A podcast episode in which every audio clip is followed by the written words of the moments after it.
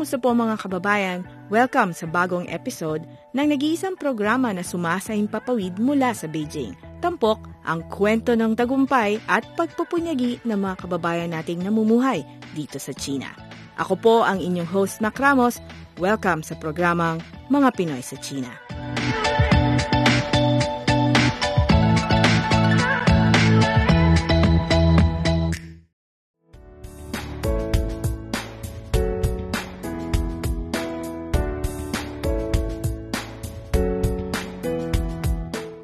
Relasyon ng Pilipinas at China ay nasa mabuting kalagayan.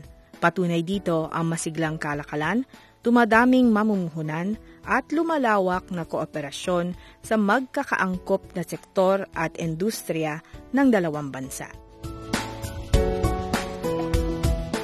Aming kinapanayam si Commercial Counselor Glenn Peñaranda upang ibahagi ang plano ng Philippine Trade and Investment Center Beijing hinggil sa isang plataforma na pwedeng gamitin ng negosyanteng Pinoy para makapasok sa napakalaking pamilihan ng China. Ito ang second China International Import Expo na gaganapin sa Nobyembre.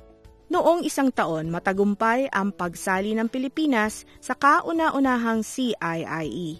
Ayon sa datos ng PTIC Beijing, umabot sa 124 na milyong US dollars ang benta ng mga produktong Pinoy.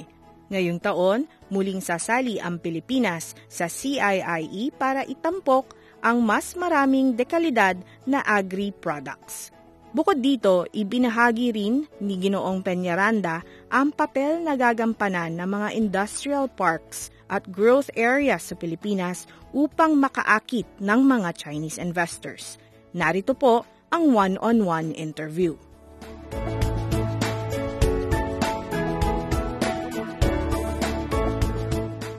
In November, the second China International Mm-mm. Import. Expo will be happening, the. CIIE. Yes. Paano po naghahanda ang inyong ah, tanggapan para dito? Ang itong CIIE, ito siguro is the most important trade events, trade event ng China. And again, another channel for their opening up. No? Kaya doon sa CIIE, di ba walang Chinese na companies mag-exhibit, puro foreigner. International Oo. talaga. So for the second time, kasi sumali tayo last year, for the second time, sasali ulit tayo ngayon. And then for this year, uh, we have decided na kasi ang brightest prospects are really sa pagkain. Eh. We have decided to focus on food.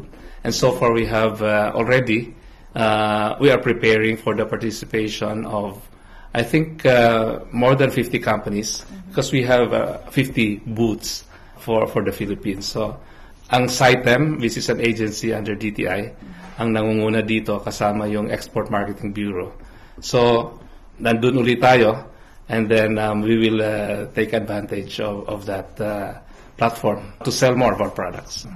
Yung trade imbalance, Mm-mm. um, what's the current situation? Kasi in past interviews with Mm-mm. uh, trade officials, meron pong nire-recognize po that there was. But at present, how would you assess, assess? Um, kasi ang ano, if you look at our two economies, no, definitely because China has a wide range of industries, no. Now, ang economy naman natin nag-grow, so kailangan natin ng inputs, kailangan natin ng mga makinarya. No, so definitely at this point in our development, we will really need to import, no, as we continue to grow.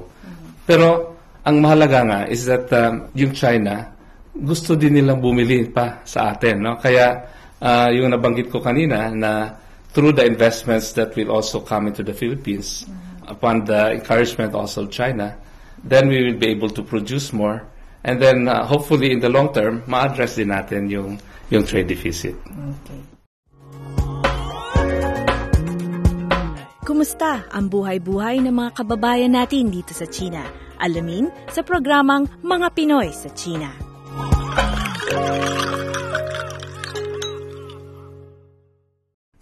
Dahil po naging nag-encourage kayo ng investors. So, doon po sa speech ni Pangulong Duterte during the business forum, Oo. ah, talagang mariin niyang sinabi na ayaw niya ng korupsyon.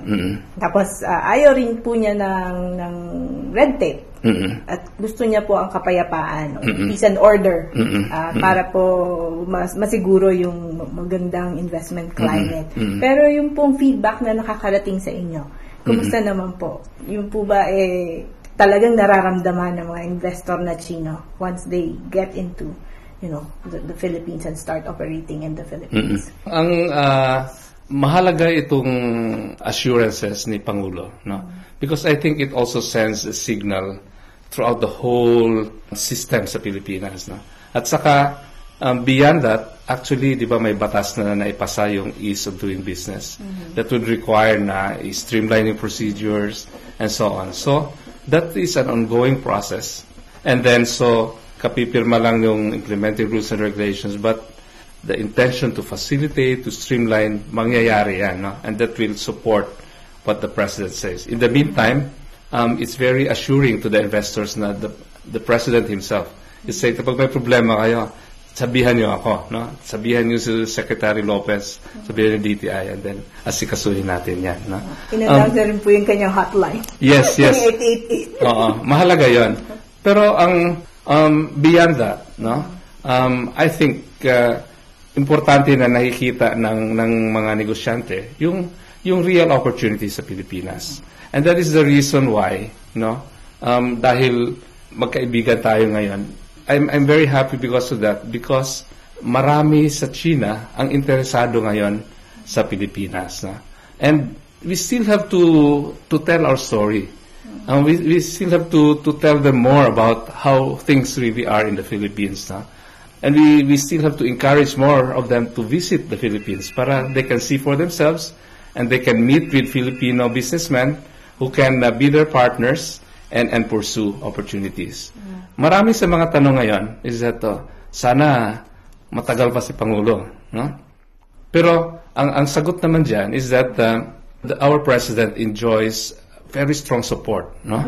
And, and so, ang ang critical dyan is that um, the the president can can um, endorse the the leaders who will take over, and then um, and th- th- this was shown during the last election, no?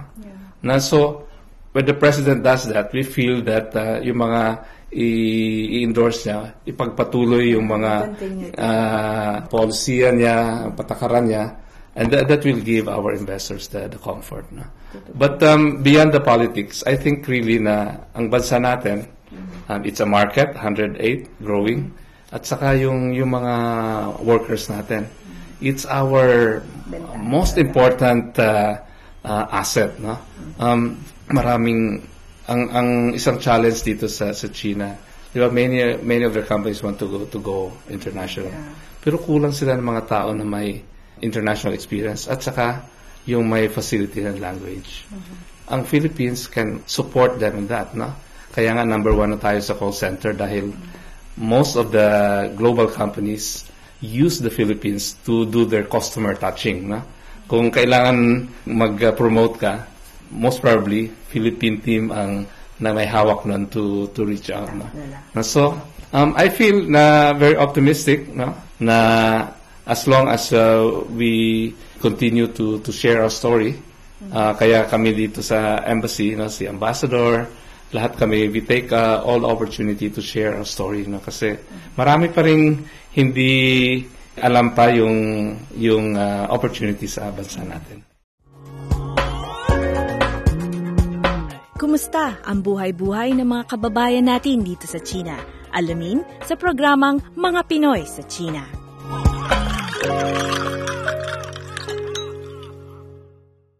We're looking at numbers, sir. Uh, based on Chinese Ministry of Commerce figures, meron po tayong 48.7 billion renminbi na investments in 2018. Eh ngayon pong patapos na ang 2019. Sa tingin niyo po ba, eh, lumaki pa ang bilang na ito? 48.7 billion in 2018. I I think uh, we're just getting started. And uh, marami pang investments palagay ko darating. For example, itong integrated steel. Pag pumasok na yan, some supporting industries might come in, no? Or those who will need the, the materials from the steel mill can, can come in. So, this will open up uh, more investments uh, uh, to come in. So, How much are we looking at, sir? May figure po ba kayo? Um, I think uh, this was announced na for the first phase parang 1 1 billion US dollar yata. Medyo ma- malaki yung investments uh, dito. No? I'm, I'm really very excited no kasi pag titingnan mo yung yung figures ngayon no. Yung if you look at the investments siguro five years ago China was not even in the top 10 source sabi pa nga noon na mas marami pa daw yung investments ng Filipino-Chinese. No? Kasi po, we have SM, we have EPAN, Yes. we uh, have DYY. yes. But but I think uh, if you look at the trend, no, both in terms of approved investments, no, yung yung approved investments yung mga pumasok sa BOI, sa PESA, sa Clark, no, Vale investment plans. Um, it is growing significantly, no, and in fact China was number one last year because of the integrated steel. No? Pero if you look at uh, yung figures sa Bangko Sentral, yung net FDI, ibig sabihin, Foreign direct investment. actual yun na pera na pumasok na, no? Opo. And, and it's growing even at a faster rate. No? So, ibig sabihin, it's now happening no? beyond the, the investment plans na sinusubmit for, for incentives, mm BUI. Actually, there's a lot of money already coming in in investment. And that, I think, is a show of confidence sa Pilipinas. So that's what President Duterte was saying, the tangible results in the last three years of, uh, you know, dealing with China.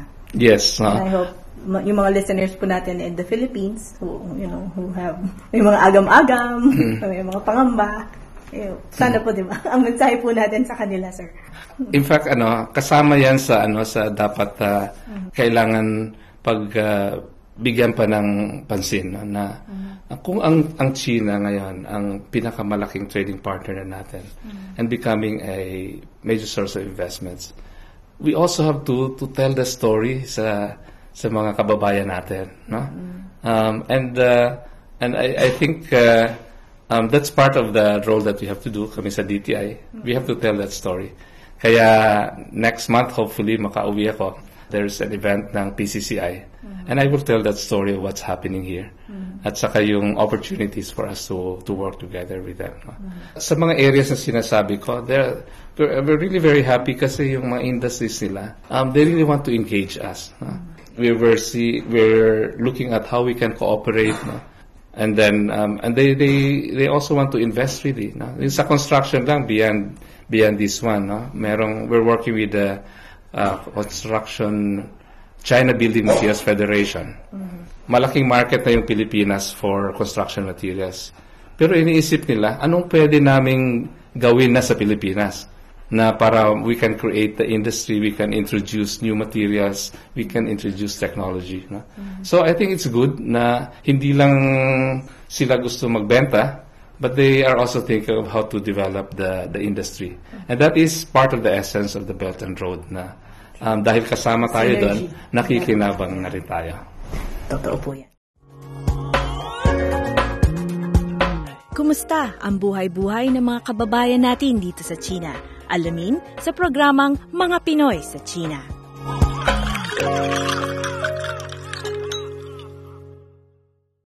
So, patapos na po ang 2019. What are we looking at for 2020?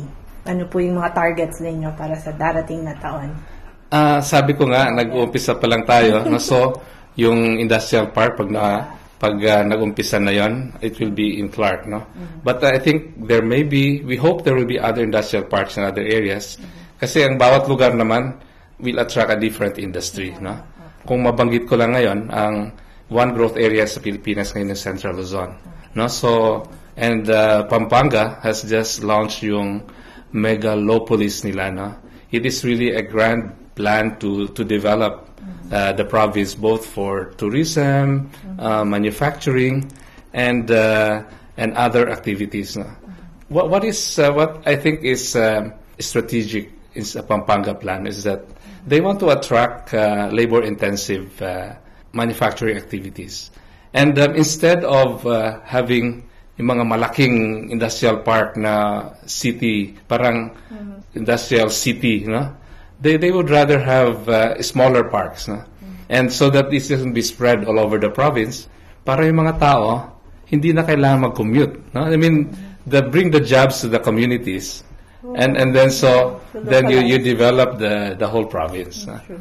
Opo. So it's another way of pump priming their, you know, Yes, their yes. economy. So magtatapos po tayo by uh, asking for your message to our listeners, our kababayans here in China and both also in the Philippines.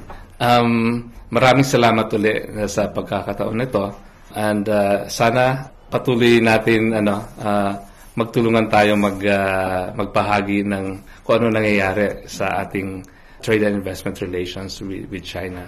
Maraming magandang nangyayari and uh, I think that um, we need to to share this story. No? Yung mga tayo na dito sa China, marami tayong nakikita ng pagbabago dito. This is now a new China. And I think that's a story that uh, pwede natin i- i-share sa mga kababayan natin sa Pilipinas para yung appreciation nila na ng China will will be even deeper. No? And and right now, sabi nga, we are in, uh, our relationship is in its best state.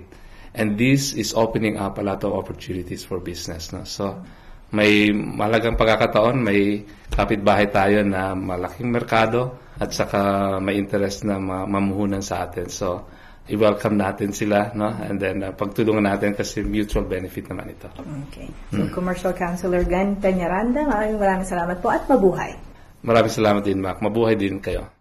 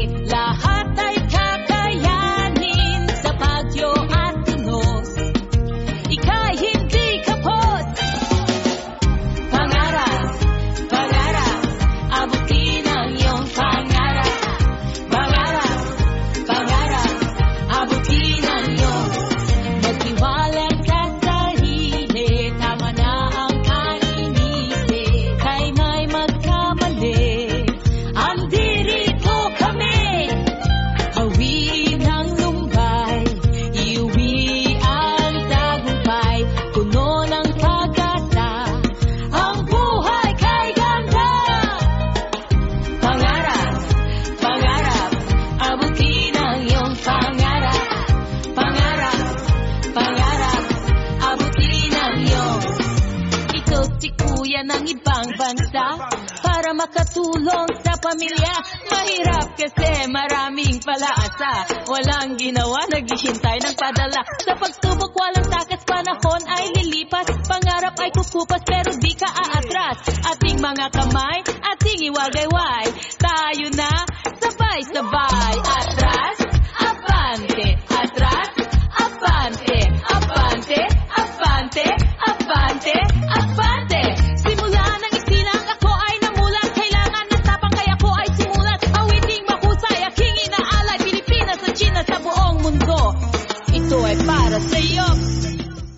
po nagtatapos ang ating episode sa araw na ito. Available ang marami pang mga interviews na aming ginawa in the past on demand sa websites na filipino.cri.cn o filipino.crionline.cn. Sa social media, abangan po ang paglabas ng latest episode sa Facebook page na CRI Filipino Service at official Mga Pinoy sa China Facebook page. Sa ngalan ni Vera, ako po si Mac Ramos. Salamat po sa inyong pakikinig. Mo, natutulog mong adikain. Isigaw mo, yakapin at damhin. Pangarap, pangarap, abutin ang iyong pangarap. Pangarap, pangarap, abutin ang iyong